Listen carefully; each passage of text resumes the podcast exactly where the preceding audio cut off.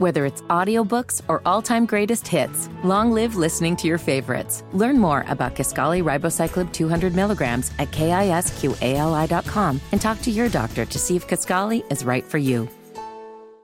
You're listening to the best of Kevin and Query on 93.5 and 107.5. The Fan. Cavaliers are playing with four guards, and the four guards out there, along with Cedric, are their best free throw shooters. Clark in a straight check. Oh, he didn't need to do that. He threw it away. Hien, Pegues. Furman leads. Timeout, Virginia. Did we just see what we think we just saw? Wow. No good. Arizona with a prayer that will not go. And the Tigers of Princeton growl their way into round two as they upset the number two seed Wildcats of Arizona. Oh no!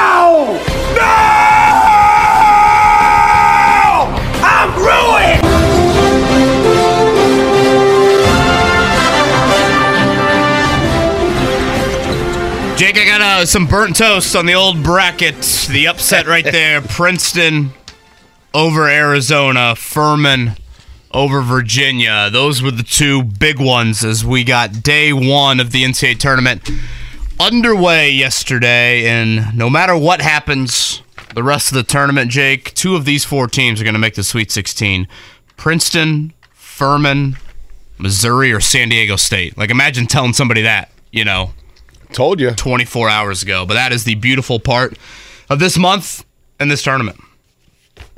It's madness. That's the whole point, right? And you know, I mean, there were big. There was big news yesterday around the city in the world of sports. Obviously, big news from the Colts. Big news last night from the Pacers. But yet, the opening round of the NCAA tournament is always center stage. It's always the most fun.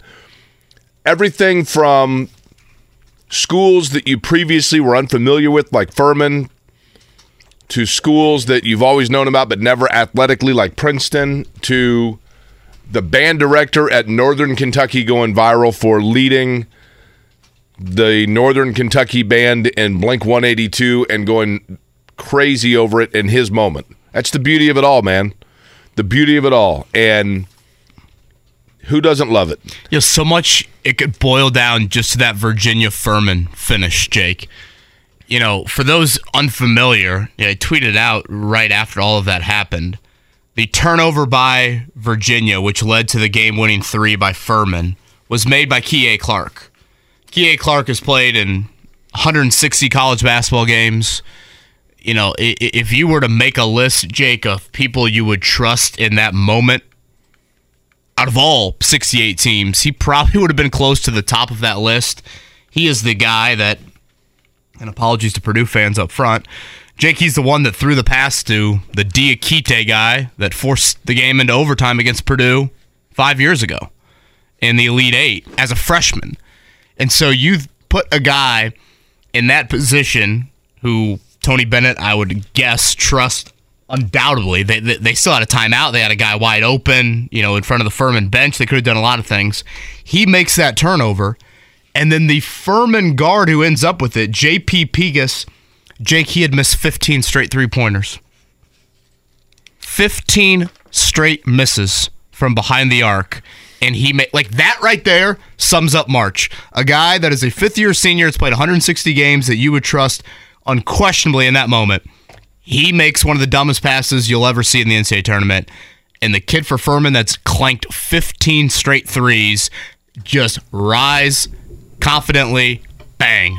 And Furman now moves on. You remember And- when Jakobi Meyers threw that pass in the Raiders Yeah, Patriots game? sure. I got shades of that a sec- the second that happened. How about Jakobi Meyers going to the Raiders? Yeah, it's kind of funny. Kind of ironic. If you look last night at the game, here, here are the games that took place yesterday. And good morning to you, by the way. Happy St. Patrick's Day. Jake Query along with Kevin Bowen. Kevin is decked out in his Celtic green. It's a rugby, right? Rugby shirt. Yeah, my uncle brought this over from Very, Ireland it's very cool. about a decade ago. It is one of uh, the ugliest St. Patrick's Days weather-wise you'll ever Oh, see. it's brutal. I I feel bad for the kids that love the St. Patrick's Day parade. It's 40 and raining out. It's like the worst possible And it's one of those days where the temperature's going down. Yeah. Like it's going to be 30. It actually, you know what? It actually kind of looks like Ireland outside, right? God, it's such an ugly day for St. Patrick's Day. But yes, happy St. Patrick's Day to everybody out there. Uh, Mark, you got on green? Yeah. Wearing my uh, Oregon shirt. Okay, good. Mighty Oregon. But the scores that took place yesterday, there are always a game. There, there's always a game after round one where when you look at the scores, because there's 16 games that took place yesterday. You've got truTV, TBS, TNT, CBS, all running games concurrently. So there's always a game or two that afterwards you look at it and you're like, wait a minute, I didn't, I had no idea that game was even going on. So let me read you real quick the matchups. You tell me, you guys stop me when I get to the game where you're like, wait, what? I didn't hear anything about that. Alabama over Texas A&M, Houston over Northern Kentucky, Kansas over Howard, Texas over Colgate, UCLA over UNC Asheville. That, by the way, Scotty had UNC Asheville.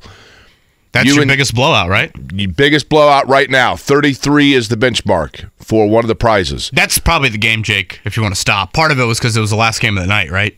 I think it was. It was yes. that or it Penn was, State, Texas A&M. Yeah, I was watching the end of Tennessee and I saw that score in the corner and I'm like, I don't need to stay up for that one. That, that one I can go to bed for. Arizona over Princeton, Duke over Oral Roberts, Furman over Virginia, Penn Princeton State over Arizona. I wish it was Arizona over over Princeton.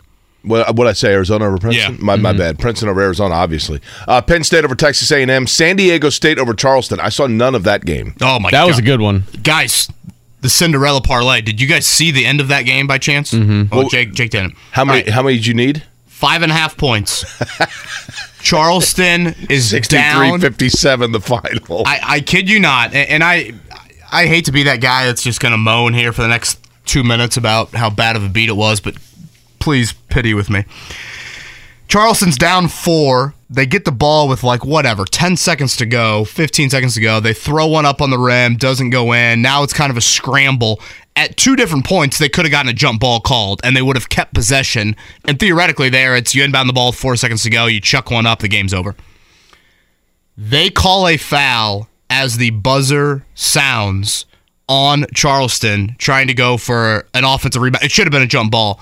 So with point, they put point seven back on the clock. San Diego State kid walks down to the other end of the court, hits both free throws to win by six. I have Charleston at five and a half.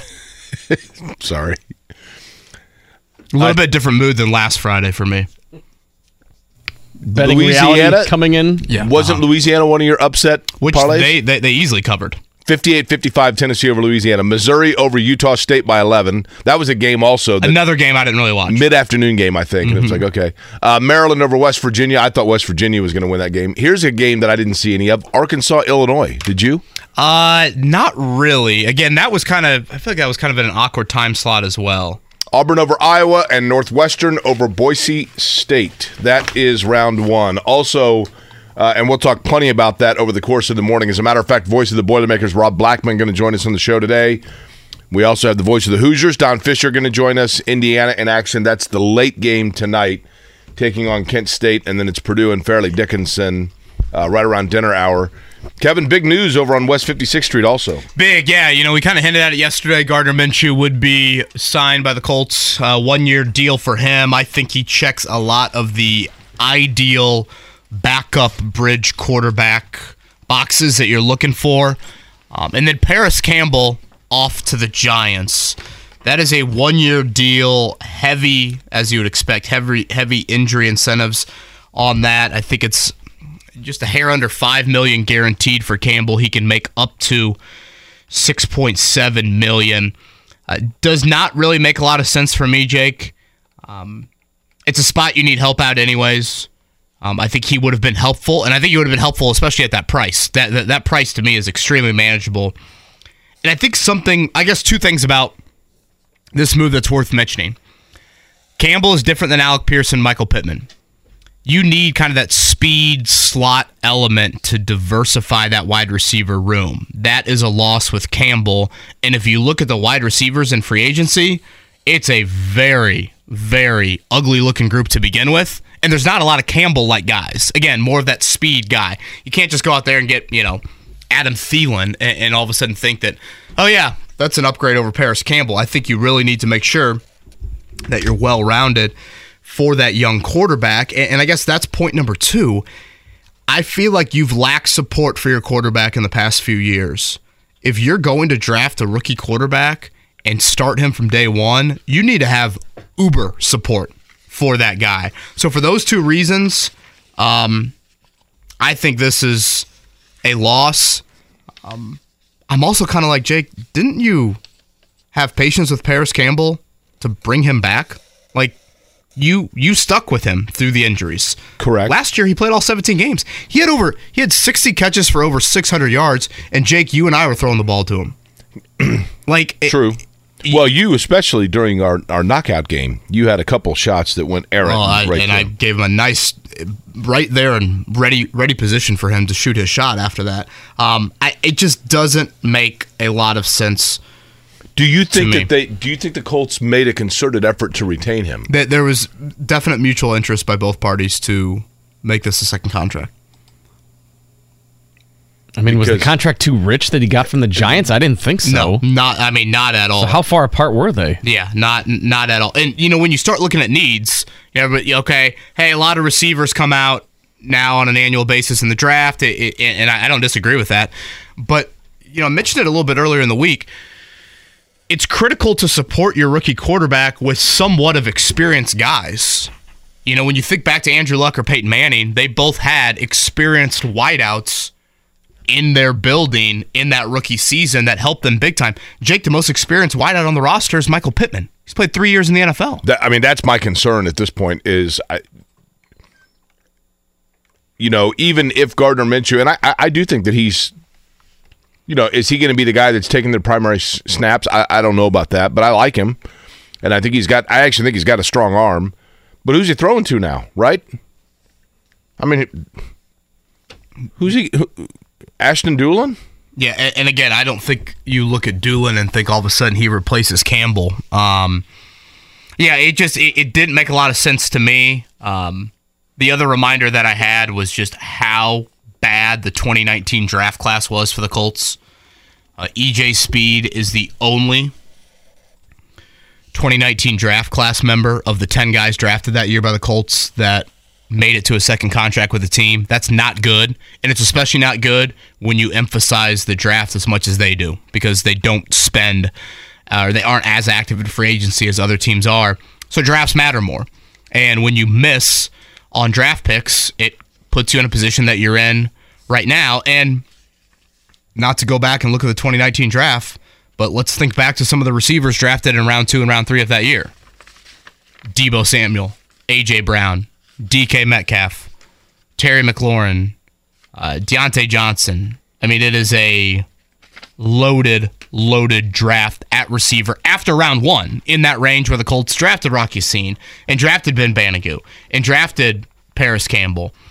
Um, so that's where I think it kind of adds insult to injury on that. Um, so right now, the receivers on your roster of note: Michael Pittman, Alec Pierce, Ashton Dulin, and Mike Strachan. I would like to let the record state that it is St. Patrick's Day. St. Patrick's Day, of course, coming in March. It is the second day of the opening round of the NCAA tournament. Couple of upsets yesterday. Again, Arizona bounced. Virginia, even though I don't think a lot of people had Virginia in the final four, they certainly didn't have Furman beating Virginia, probably bounced but and understandably so. I, I, I totally get it, and it's very much justified. Getting up this morning, getting ready to drive to West 56th Street, Chris Ballard getting in his car, curious to see maybe what we're talking about as to whether or not next year his Wisconsin Badgers will be in the NCAA tournament. Maybe one of the teams from Texas. I think he spent some time down there, and and he turns on the radio and he's thinking to himself, "I want some NCAA tournament talk." And then this is what he he's thinking to himself in his head as soon as he turns on his radio. definitely made me think. And I mean, Bowen, every time I freaking read or listen to Bowen, it's like a constant freaking barrage of, of, of uh, wideouts. Been a while since we've heard that clip. That hasn't changed, right? Uh, and again, Jake, to me, it goes up another rung of the ladder when you have the young quarterback because you need to make sure you support him. Um, I totally agree. I and, mean, and that adds to it. I, I'm a I'm a fan of the Gardner Minshew signing. Again, when you talk about kind of what you're looking for in that. And, and I don't know. Is he going to be the backup? Is he going to be the bridge quarterback and start a year? Like that. That remains to be seen. But you know, think about the boxes that he checks. He's got a good amount of playing experience. He started 24 games in in um, four seasons. He played and has started for Shane Steichen two games each of the last two years, so he can tell this rookie QB, hey, when I've been in games, this is how Shane likes to call plays, or you know, these are kind of the core principles of Shane's offense. He started 12 games as a rookie, so while he won't have or he didn't have the fanfare as a six round pick as this rookie will, he also started in year one, so he can provide that sort of relatability. And I think by all accounts, he's pretty low maintenance. So when you're looking for, you know, kind of boxes to check for the veteran quarterback behind the rookie, I think Gardner Minshew checks several of them. Well, that was going to be my question is do you think that there and, and I don't know that there's any way to know this, but you know, what's the expectation for Gardner Minshew, you think, in terms of what his role is going to be? Is Well- he coming here thinking like I'm back as a starter, baby? I think it all depends on who they draft in April. Well, I, and I think his contract tells you everything you need to know about that. Uh, I think Joel Erickson had the numbers yesterday. It can be anywhere between like three and a half million and five and a half million, and I think that gap is all due to playing time. If you play a whole lot, you'll get to five and a half. If you don't, then it'll be more in the three and a half range. So I think the Colts are looking at it like we don't even know the answer to that. Um, but I think he can handle both roles fine. You can still get a decent evaluation on your football team if he is the one as the starter. So uh, we'll hit on that throughout the show, and then of course preview tonight. Purdue 650, Fairleigh Dickinson, and Indiana at 955 with Kent State's. Um, Fairleigh Dickinson, I still think fairly screwed, right? After the video. In my opinion, that sucks. Excuse me. I saw De'Aaron Fox retweeted and was like, "This is going to be the biggest ass whooping in NCAA history." I don't know. I don't know about that, but I mean they're fairly clueless. Can we call them that? um, again, the small team in college basketball, they are going to press a whole lot. Um, we'll talk with Rob Blackman coming up in the eight o'clock. Who's the most famous graduate of Fairleigh Dickinson? about that. Well, probably Mr. Dickinson. You the guy, who is Fairleigh Dickinson? Do we know? Should I know that? I remember one time I asked like with some university, I'm like, who exactly is that? And they're like, uh, dude, he was like the fifth president. Yeah, I'm I, like, oh yeah, I- okay. I don't. I, I remember looking it up. I don't think he's anyone of note. Um, I, I don't know. Maybe I'm looking too much into this, but does Arizona losing does that strike any fear into Purdue fans? I- I think that Arizona's built around their big guys. I always think, Kevin, that second day opening round favorites are on watch after. You know what I mean? Like that's always the wake up call. Like I think Zach Edey is is a unicorn and is different than even Arizona's big guys. But if you look at the two Arizona big men yesterday, they combined. I think it was for like 35 and 17. So clearly they were not the issue. Um, See, yeah, they is- had 35 and 17 yesterday. Arizona's starting power forward and center. Their guards, though, their three starting guards, six of 21 and one of 12 from three. Now, now here's the thing. Don't don't you guys just assume we have we have region bias when it comes to academics. I always assume that schools on the East Coast are like these elite institutions, right? Last Like- night they were calling Colgate an elite academic institution. I was unfamiliar with that I think people confuse Colgate with Cornell, right? because they're Patriot League, right? Now the students at Colgate very polished. Yes, so like Colgate and In my you know, opinion, that sucks. Lehigh. Lafayette, SUNY Cortland, like these are schools that you're like, well, that's these are elite institutions. Fairleigh Dickinson, I always considered that, right? Fairleigh Dickinson Junior College started in 1942 as a junior college in Jersey. Well, that's like where the guy from I've never even been to Jersey. I bet he Settle to, down. You, you think he, you think Norm, the pizza delivery guy, went to Fairleigh Dickinson, and then in 1948, they got a bunch of money from some dude named Fairleigh Dickinson, and they're like, I, who who was the original? I guess gave the money, Colonel Fairleigh Dickinson. She named it after the, the woman that originally gave the money. Named it after Colonel Fairleigh S. Dickinson who died in 1948. So they, they went ahead in 1948 and they're like, all right, he died. He's no longer a JUCO. Well, Let's make him a real college. That's what it is. Uh, nothing wrong with junior college. Uh, Zygi Wilf, Vikings owner. Really? Uh, Seth Greenberg, also alumni Huh. from Fairleigh Dickinson. I mean, it's pretty much in New York City. It's one of those New Jersey Well, they got uh, here. It says right here four campuses: New Jersey, Vancouver, British Columbia, and Southeast England. What? Now, did you notice who? That's the one you'd go to just for the accents. Yeah, yeah, Did you notice who iced the game for Princeton yesterday? yeah, I saw that. Alec Pierce's brother, Caden Pierce, continuing the strong Pierce lineage. Alex Pierce. Uh huh. Alex, yeah, I think that's what I- Brad Nessler said on the on the broadcast. Uh, Caden Pierce was the Ivy League Freshman of the Year, so that's a pretty good family. His older brother transferred and played at North Carolina basketball. Alex in the NFL. Caden is an Ivy League Freshman of the Year, and I think mom and dad were both D1 athletes. I believe one of the staff members on Princeton's coaching staff, a Culver graduate. Whoever was on the whoever the color guy was that was doing uh, the game was unaware that it was Alex Alex Right. Pierce's brother, and he's like, "Oh, I have him in my dynasty football league." Brendan Haywood, maybe? Was that who it was? Yeah, I couldn't remember. Nessler, I think, was play by play. I I love that the two upsets we got yesterday were Nessler and Kevin Harlan on the call. Yeah. Like those two kind of fit Harlan's great from an upset standpoint. You know, if you look at the technical upsets, obviously Furman and Princeton. Outside of that, it was Penn State over A and M, and it was Auburn over Iowa. Hey, Auburn looked. Auburn's another one of those I said about Memphis. Like they just play frantic, right? I mean, Auburn plays like Bruce Pearl looks, just like frantic and sweaty and Oh, very intense high for 40 energy and minutes, yeah. intense. Mhm, yeah, And like say what you want about Bruce Pearl, but that guy can flat out coach, man. Yeah. Chest painted in the student section for Pat Summitt and the Lady Vols that one year. Um, I don't know if anyone watched, you know, might have been too late or, you know, who knows. Don't wake up and look at Houston beating Northern Kentucky by 11 and think that was Houston up by 25 the whole game and Northern Kentucky's Yeah, starter. Uh, Houston looked bad they did. and injured. They Marcus did. Sasser, their best player, one of the best players in college basketball, groin injury entering the tournament. He did not play in the second half. He tried to give it a go. It did not look good. And then Jamal Shead, who is their other kind of lead guard, um, he played, but Kelvin Sampson missed after the game. He is playing through a hyperextended knee.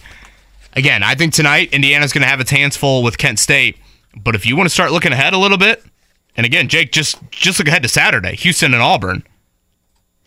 Uh, that to me is like a coin flip game, especially with it being played in Birmingham. Do you know what you get when you have a groin injury? Groin pains. I'm a little nervous. Groin pains. In my opinion, that sucked. A new record. Mark, That's I- I- three I in the first that's segment. three in Listen, Mark, 22 I think you're getting a little bit too much liberty here with the. Nah, I don't think so at all. I, I absolutely think I'm right on I the think button. there's people that think that they We there are have a lot. entrusted Mark to handle all audio. We had a meeting the other day, and they did some market research, and they said the one thing that we've noticed is that most people at 7:20 in the morning are just amazed with Jake's whimsical nature, and they just love it, and especially kids on the school bus. Shockingly, I wasn't at that meeting. Mm-hmm. yeah. It was a meeting you just had by yourself, I'm assuming. No, I get invited to a lot of meetings you guys aren't a part of. Oh. There's a few things we need to discuss. Yeah. I have to hand in my key card. into my office. I feel like Jake's ego's Here, grown I can't finish that here quote. over the last few days. really?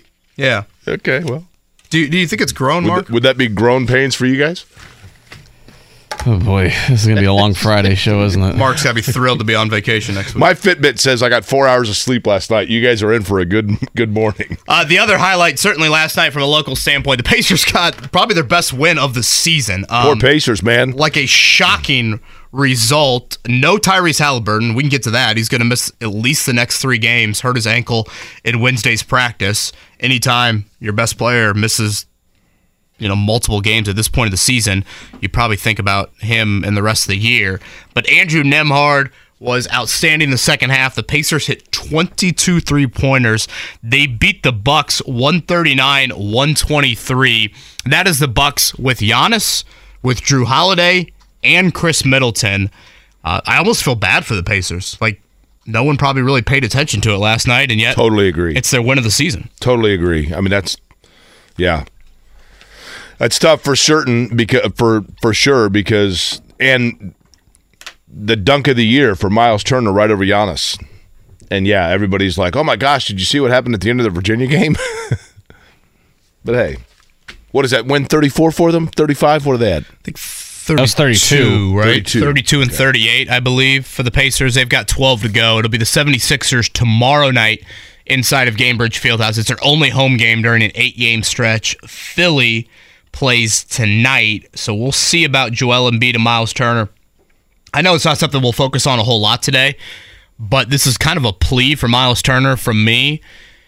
Jake, you think back to that meeting, and I guess all three of us were there, right? Pacers Sixers earlier this Yep. month when Myles Turner barely stayed on the full f- floor for foul trouble. Joel Embiid's great, right? I think we all can agree on that. No question. Uh, Joel Embiid, the only team in the history of him playing in the league that he averages 30 points against in the East is the Pacers. Really? He is just such a unicorn, man. Watching him, I I don't know what you do against him. And so that's my issue with Turner. If you're going to call yourself one of the best defensive players in the league, clearly the other 14 Eastern Conference teams are able to hold Joel Embiid under 30. Uh, in his career, he has absolutely dominated Turner and the Pacers. You would like to see a little bit more resistance, uh, like the other teams in the Eastern Conference can do, uh, to keep Joel Embiid from owning you to that level. I'm really fascinated by this Fairleigh Dickinson Vancouver campus, and then the one in England.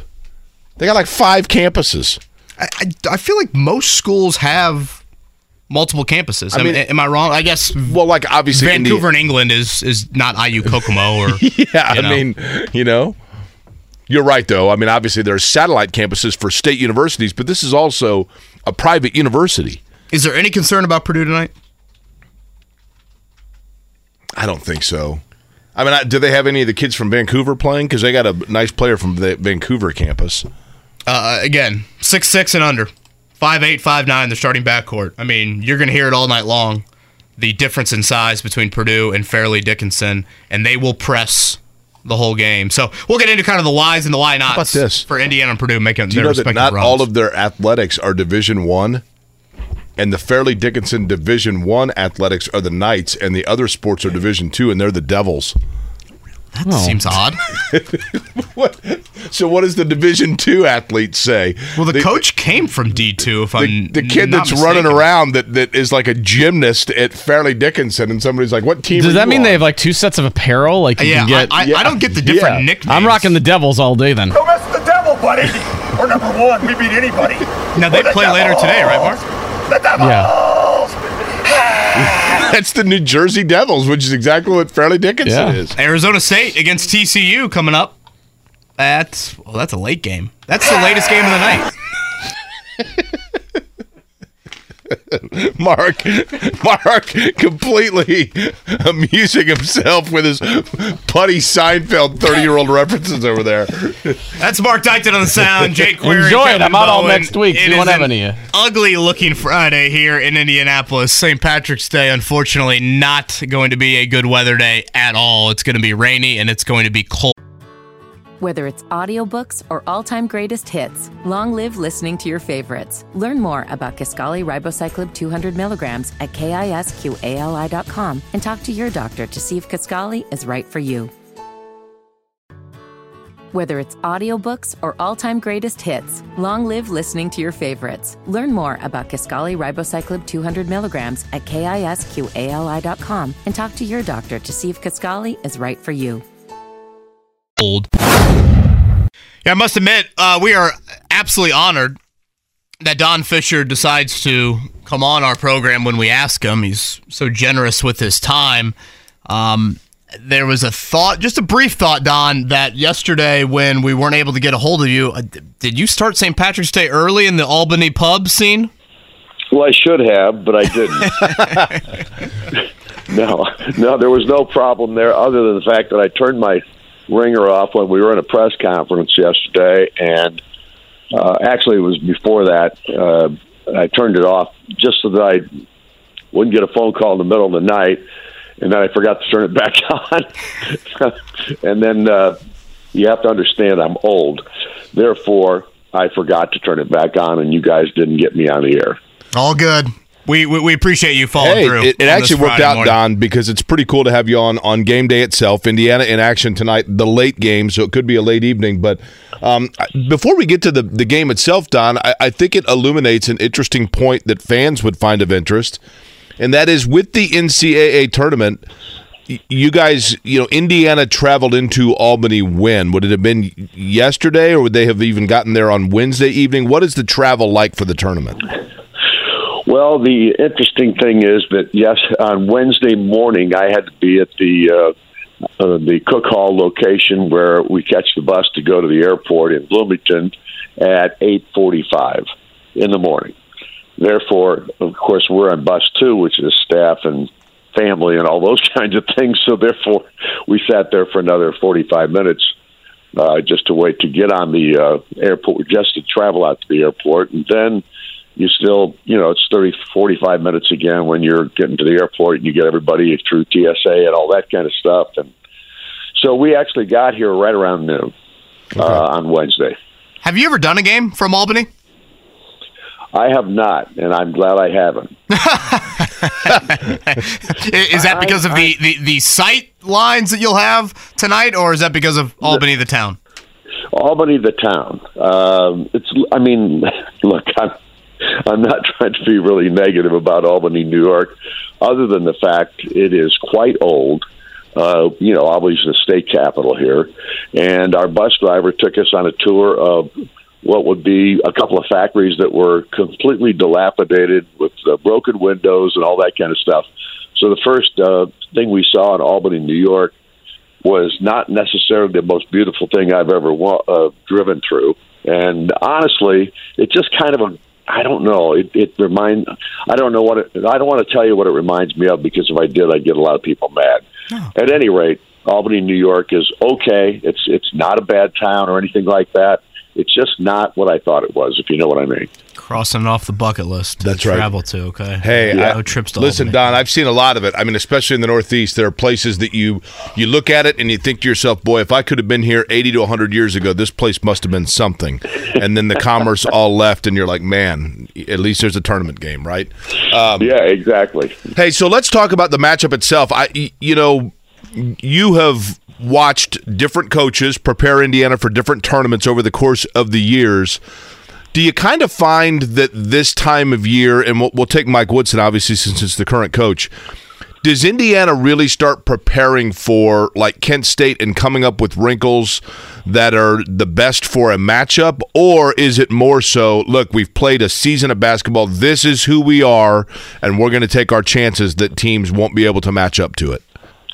I actually think uh, that Mike does a little bit differently than what I've seen in the past, uh, and I'm not saying that uh, the other coaches didn't do the same thing. The, the one thing that I've seen about Mike is that they're going to really take it one game at a time. They're not going to look ahead. They are going to make sure that you know exactly what the other team's going to do, and it's going to be an interesting scenario for the players because they're going to practice. They're, it's not going to be, uh, you know, 45 minutes of practice time and then uh, two or three minutes of shooting around and then going back to the hotel. Uh, they work at it, and there's no question they are prepared in the sense of they don't know they don't know what Kent State's going to do, uh, and there's no doubt in my mind that they uh, have had all of the preparation that they need to get ready for this basketball game in that sense. It's the great Don Fischer. He's with us here live from Albany, not a place that anyone should go to anytime soon, it sounds like. And Don is with us as Indiana gets ready, about 13 hours and change away from tip off tonight.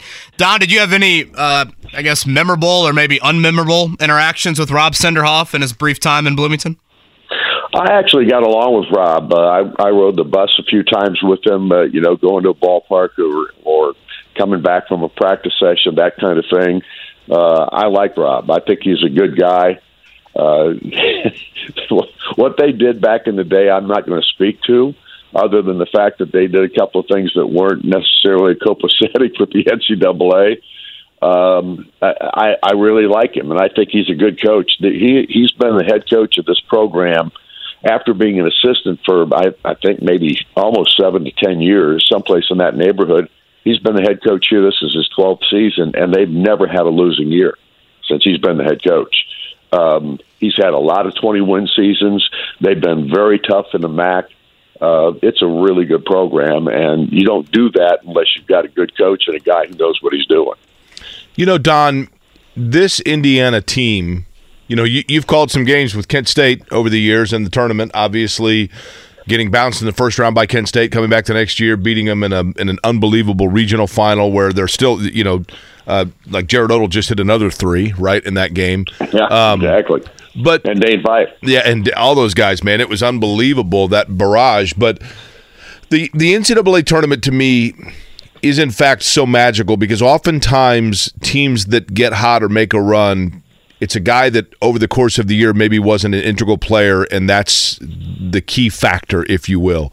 If Indiana's going to make a deep run, Trayce Jackson Davis is is a phenomenal talent. Jalen Hood Schifino, as we saw in Mackey, can carry a team with his mid range game going. But if Indiana's going to make a deep run in the tournament, if you had to pick one player to be kind of their X factor, who is the most critical that needs to be clicking on all cylinders? Well, I, I just don't know because honestly, uh, we haven't had uh, anybody that stepped up on a consistent basis like that all year long. Uh, the guy that's been hot here of late has been Tamar Bates. Uh, he's come off the bench. He's given Indiana some really good performances here in the lat- later stages of the season. He had 14 points uh, in the game against Maryland, which was a big boost to this ball club, no question about that. I still think, and, and I know that Trey Galloway and Miller Kopp are two other guys that I think are really good players and and have a chance to do the kinds of things you're talking about. Um, but they just haven't had any consistency. I don't know who to pick in that regard, other than maybe Bates, who's had the hot hand here of late. And Malik Reneau's another guy that's been really good a lot of the time throughout the last 10 games of the season in the sense of coming off the bench and giving them something. But nobody has seemed to do it consistently well.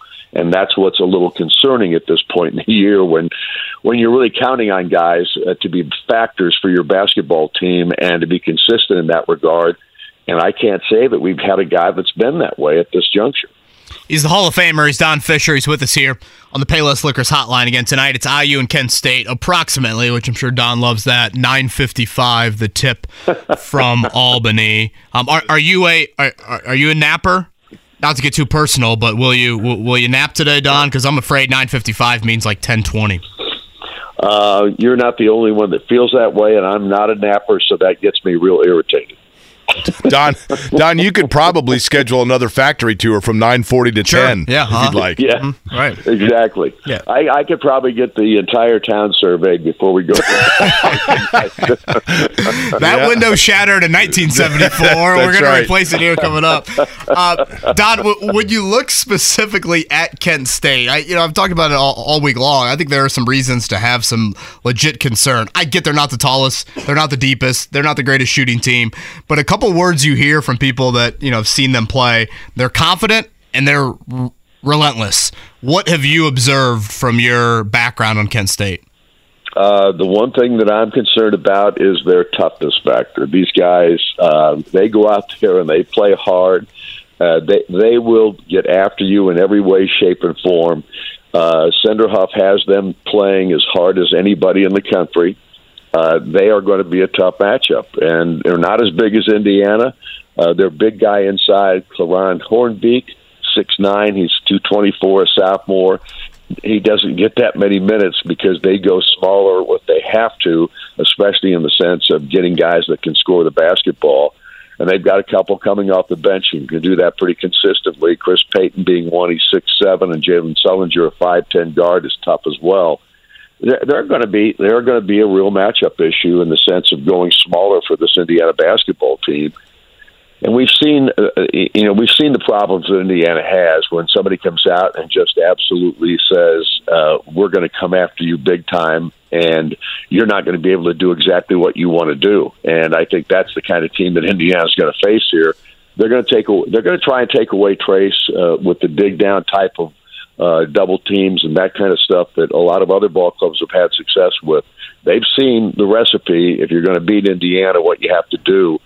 Uh, and my concern is that Indiana matches their intensity from the very beginning of the first of the tip off because that that's the one thing we've seen where Indiana's been vulnerable. If they get off to a, a really bad start uh, or get behind by 10, 12 points in the first half, it is hard to come back. And at this level, you know, when you're playing another team that's motivated and you give them a little confidence, next thing you know, you're in real trouble. So I'm I'm hoping Indiana comes out with fire in their eyes and, gets the job done here in this first matchup. Don, I was talking with Don Fischer's our guest on the Payless Liquors Hotline. He is in Albany, where the Hoosiers are going to be playing tonight against Kent State in the NCAA tournament. JMV and I were talking the other day off the air about, you know, just legacies of players and Trayce Jackson Davis, and we. I don't know that we knew the answer to this either way, nor will any of us probably for a number of years. But John was asking me if I thought that Trayce Jackson Davis would need a deep run in the tournament to kind of cement his legacy with Indiana fans, or if that would be part of his legacy was that they never made a deep run with him. It seems to me that this that he is, and you know him, I don't.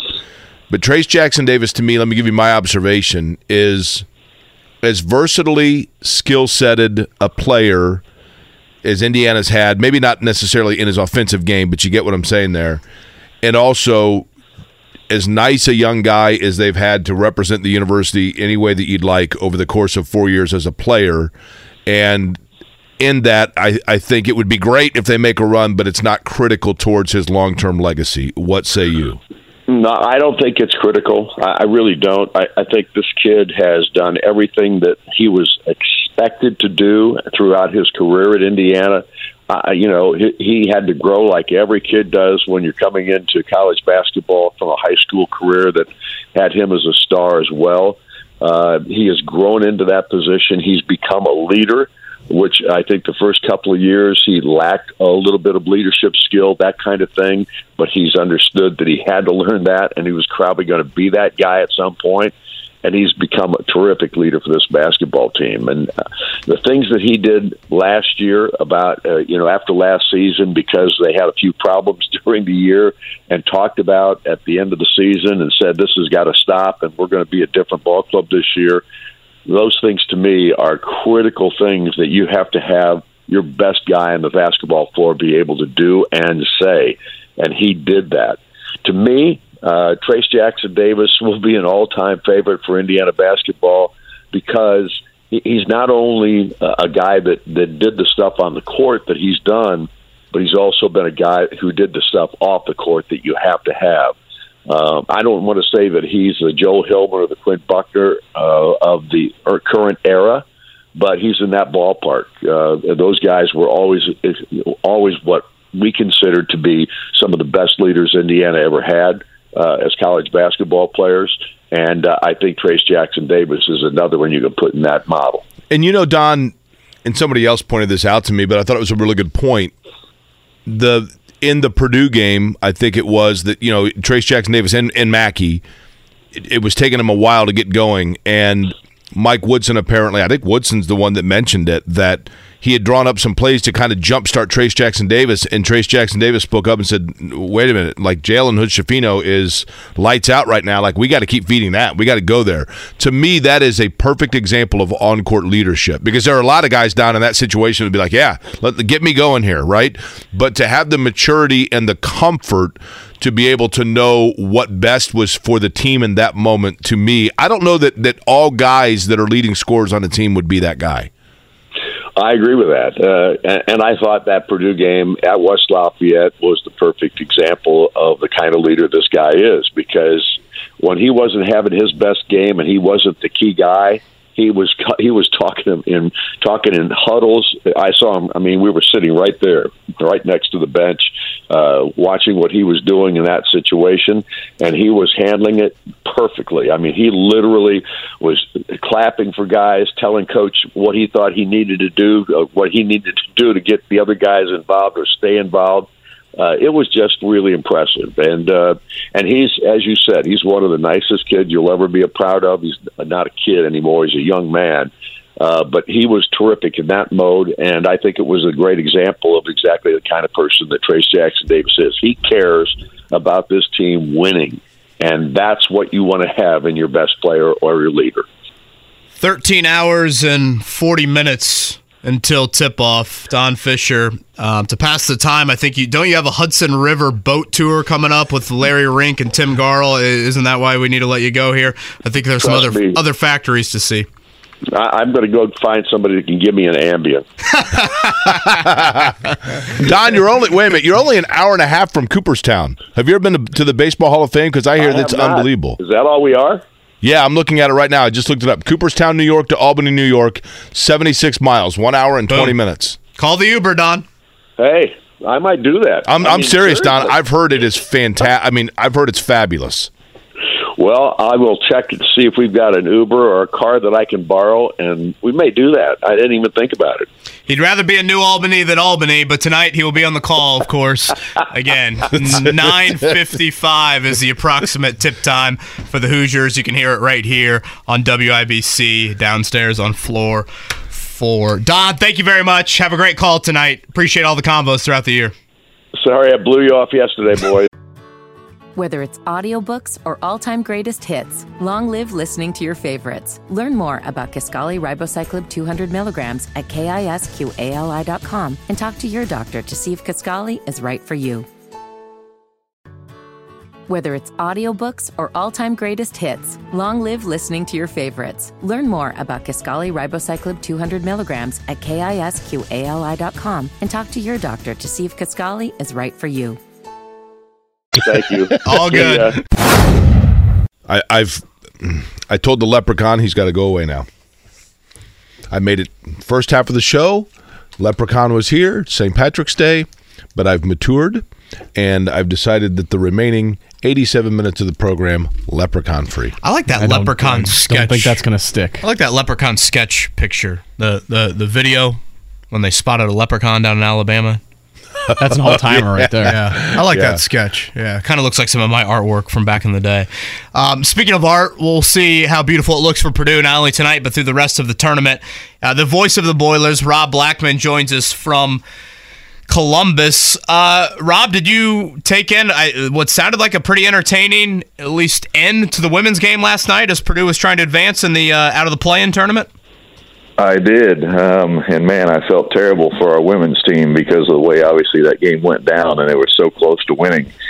Um, but what a what a great job Katie Gearlds has done at Purdue and, and gotten Purdue women's basketball back on the map. And I know 11 an 11 seed is not is not ultimately her goal. Her goal would be to put Purdue back in the position where you know where Indiana is right now in women's basketball, where you're a, a nationally prominent team, which Purdue was was at one time. So, but yes, it, it, what a unique situation to have the Purdue women's team uh, right here in Columbus, staying at the hotel literally right across the street from where the men's team is. So, I did get a chance to take that in.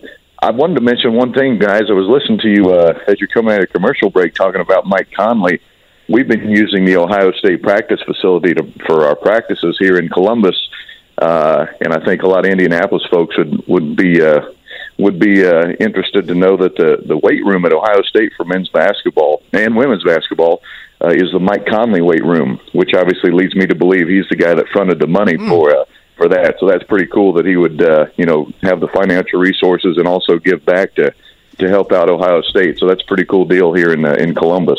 I'll never forget my uh, our high school basketball coach Scott Hicks when I was in high school saying that he voted for Mike Conley for Mr. Basketball over Greg Oden. He thought like Conley. I think there are a lot of people that thought he was the better of the two players. that that just made everything go. Yeah, it's like exactly. you try to press Lawrence North and you couldn't because Conley would just single handedly break the press. Not to turn this into a Mike Conley segment, but yeah, I mean, just an incredible talent that I don't think I I- I don't think nationally growing up, high school, college wise. I think eventually he got credit for how good of a player he was, but I don't think a lot of people gave him that individual credit that he deserved.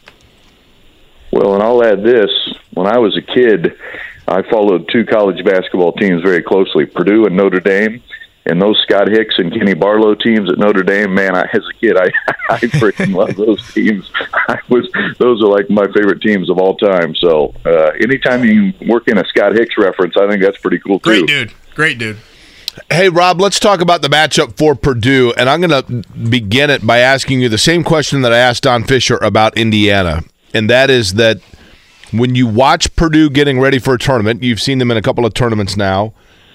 Do you feel like in this opening round matchup, with Fairleigh Dickinson. Does Purdue make some tweaks or changes to their style based on what they might have scouted, or is it more so we're a number one seed for a re- for a reason? We're going to do what we do and come and get us. Yeah, I think it's more the latter. Um, when you've won 29 games, uh, when you've had the success that Purdue has had, obviously what you're doing is working. So why would you change it? Um, and what Purdue has done well all season is made sure that Zach Edey has been the focal point of the offense. Now, the one thing we haven't seen this year, and uh, hopefully as a Purdue fan, we do not see it in the NCAA tournament, but we really haven't seen Zach Edey in foul trouble where Purdue's had to play extended minutes without him on the floor. That's the one scenario that, quite frankly, uh, has never really popped up this season. Now, he did miss one game against New Orleans uh, back in December. That was a home game uh, because he was sick, so he missed the whole game. And Trey Kaufman-Renn had to play, but you know, no offense to New Orleans, but that's New Orleans. That's that's not like what you're about to do here in NCAA tournament play. But to answer your question directly, Jake, absolutely. Um, you're not going to start trying to change things here. Certainly, tweaking or even changing things drastically this deep into the season. I do think there is more of an emphasis right now at this time of the season of taking care of the ball against full court pressure. Purdue has had a couple of hiccups against that here in the last couple of weeks, and Purdue knows they're going to see that tonight. They're going to see a ton of full court pressure because that's how Fairleigh Dickinson likes to play. So there's been a bit more of an emphasis on on how to handle the full court press. But as far as you know, major tweaks or certainly any type of uh, major renovations you'd like to do to this team this late in the season, um, th- th- there's no sense in doing that because obviously what you've done this year has worked and and it's put you in a position to have a number one seed. He's the voice of the Boilermakers. He's Rob Blackman. He's with us live from Columbus. Again, Purdue and uh, Fairleigh Dickinson, I think, should start on time. I know NCAA tournament times can be a bit odd, but they are the first game of the evening se- session, so they should start at 6:50. You bring up the the press. I think an advantage Purdue could have tonight, which is rather obvious with the press, though. Rob, like Fairleigh Dickinson is small, and you know if yeah. you get in trouble, just throwing it up to Zach Edey or Caleb Furst, that can be, I think, a huge part of just kind of steadying things from a press standpoint. Um, what keys has Matt Painter kind of stressed in whether it's getting the ball to Braden Smith more, having you know just Ethan Morton and Newman and, and, and Loyer, just those guys bring it up. What have been the keys press wise? Well, the biggest key yesterday, the biggest emphasis, I guess I should say, in practice was keeping the ball in the middle of the floor as you're bringing the ball up the floor. Purdue uh, at times has been very good at that. At other times, for some reason, they've gotten uh, they've got they lost their minds a little bit and decided to try to bring the ball up the sideline, which has been the perfect area for teams to trap, and that's exactly what Fairleigh Dickinson is trying to do. So keeping the ball in the middle of the floor as you bring it up. But I think you have a great point, uh, Kevin, in that yes, this is a a team that likes to press. Yes, they're all about the full court pressure, but they're not very tall. You know, in the backcourt, they're five nine and five eight. Um, they're the smallest team in NCAA basketball. Their average height across the board is six foot one. So it's a little bit easier. Well, at least I could I say that. Maybe the players wouldn't agree, but I would think it's a little bit easier to throw over the top of a guy who's trying to press you at five foot nine as opposed to trying to throw over the top of a guy like Caleb McConnell at Rutgers, who's you know six foot seven and long, um, or or some of those Illinois guys that were like a Coleman Hawkins, who when they put him on the front of that press at six foot ten was nearly impossible to throw over the top of. So. Yes, I do think there is an added advantage there of trying to throw over the top of that defense today. Um, but again, there's going to be the way Fairleigh Dickinson likes to play defensively is it's full court press all the time, and then they're going to trap you in the half court as well. If they get a chance in the half court, they will trap. Uh, they will run and jump. Uh, they're doing everything in their power to try to speed the game up. So, big key for Purdue tonight is to try to slow the game down and get the ball in the hands of Zach Edey because once that ball goes inside, I have a hard time believing Fairleigh Dickinson is going to have an answer for, for Big Zach. Have you heard any coaches or players talk about Fairleigh Dickinson's coach and what he said post game the other night? I've heard some of our players talk about it, just kind of eavesdropping on them, sitting on the bus and stuff, going to practice and those kind of things. Uh, so I know they're aware of it. Um, I have not heard our you know coaches di- directly uh, t- uh, talk about it directly or you know make it a big deal with our team, but I, I do know that our players are very much aware of it. Yes, I do know that much. Rob, I'm curious about this. Rob Blackman's our guest. He's on the Payless Liquors Hotline. He is in Columbus with the Boilermakers, who will be taking on Fairleigh Dickinson this evening. And I know that you can't overlook teams in the NCAA tournament. I mean, that's just a rule. I get it. But there's also a quick turnaround should you be fortunate enough to win at any round. So, because you are somebody that's around the team, I thought maybe you could give a glimpse for listeners as to how it works. Purdue's second round, should they get past Fairleigh Dickinson, would be the winner of Memphis and Florida Atlantic. Both teams offer challenges, I think. Does a program, does Matt Painter's group, like at the end of practice, say spend 10 minutes each on just an introduction to everybody on what they could see from either club should they win? Just to get them kind of briefed on that so that it's not just absolutely diving in and cramming at the last minute? Or do those two teams not even get mentioned until after this game? Yeah, not even mentioned. Uh, that's the way Coach Painter does it, and I've been with him 18 years, so I have a pretty good feel for how this works. The, they, yeah, they are.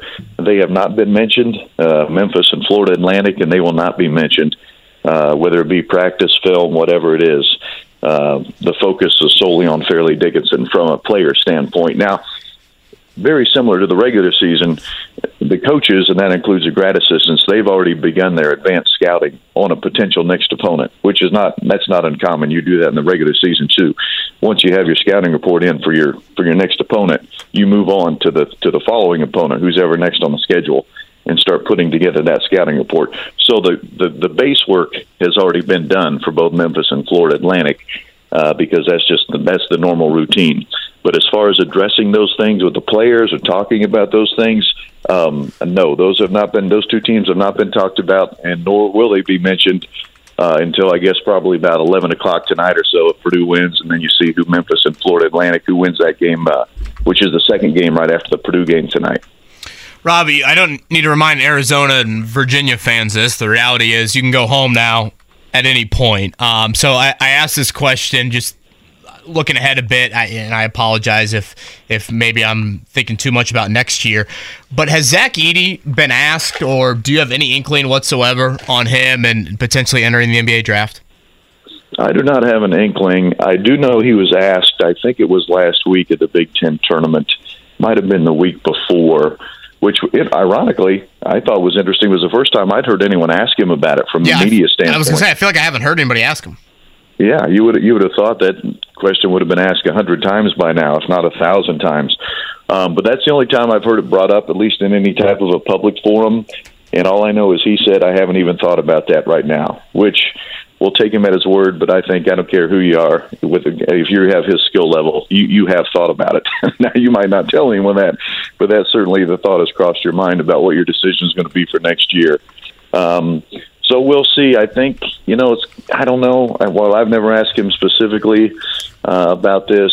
My gut feeling has always told me, at least for the Purdue guys that we've had that have you know been drafted here in the last few years they've always it always feels to me like if they're a if they know they're a guaranteed first rounder, the odds are very much that they're headed to the NBA. Um, but if they are not a guaranteed first rounder, uh, you know, normally those guys come back. Um, they, you know, they test those NBA waters. I know Trevion Williams did it, I think, twice, and kept coming back both times. So, so for guys in recent memory, um, you know, Biggie Swanigan, uh, God rest his soul. I know he tested the NBA waters and then decided to come back for uh, one extra year. So that would be my gut. Again, I haven't asked him, but my gut tells me if if, if someone says yes, we're definitely taking you in the first round. I could see Zach Edey leaving, uh, but if there's no guarantees that that's going to happen, uh, I would I would not be surprised if Zach plays again for Purdue next year. I, I thought I read somewhere that like for international students, it's like harder from an NIL standpoint. I, I don't know if there's any validity to that, but like that's been something that maybe I don't know Edey can't tap into as much as you would think. I you know I, am seeing those jersey, those like hockey jerseys, and I thought yeah. that had something to to do with him. But uh, do you know anybody or anything on that front, like from an international student standpoint, based off a visa, like it's harder to do NIL things? Yeah, I do not know that, and that's a very good thought and question by you, Kevin. Unfortunately, I don't have the answer. Um, and I had not seen that article or what you're referencing, so maybe there is something to that that I'm not aware of. But yeah, I don't, I, I don't know about that. Rob, give us an idea what the day looks like for the Purdue basketball team. I mean, it's a tournament game. Obviously, they're not in class today. They're in Columbus, Ohio. They wake up. They're early morning game. You know, there's there's early afternoon games, etc. And then Purdue tipping off right around the dinner hour. So, what does the day look like? Funny you would ask because I have the itinerary laying right here in front of me. Oh, perfect. Uh, yes. So breakfast here, team breakfast at 9 a.m. At 9:45 on the bus, head over to Ohio State. Uh, we're going to use their practice facility from uh, 10 to 11:30.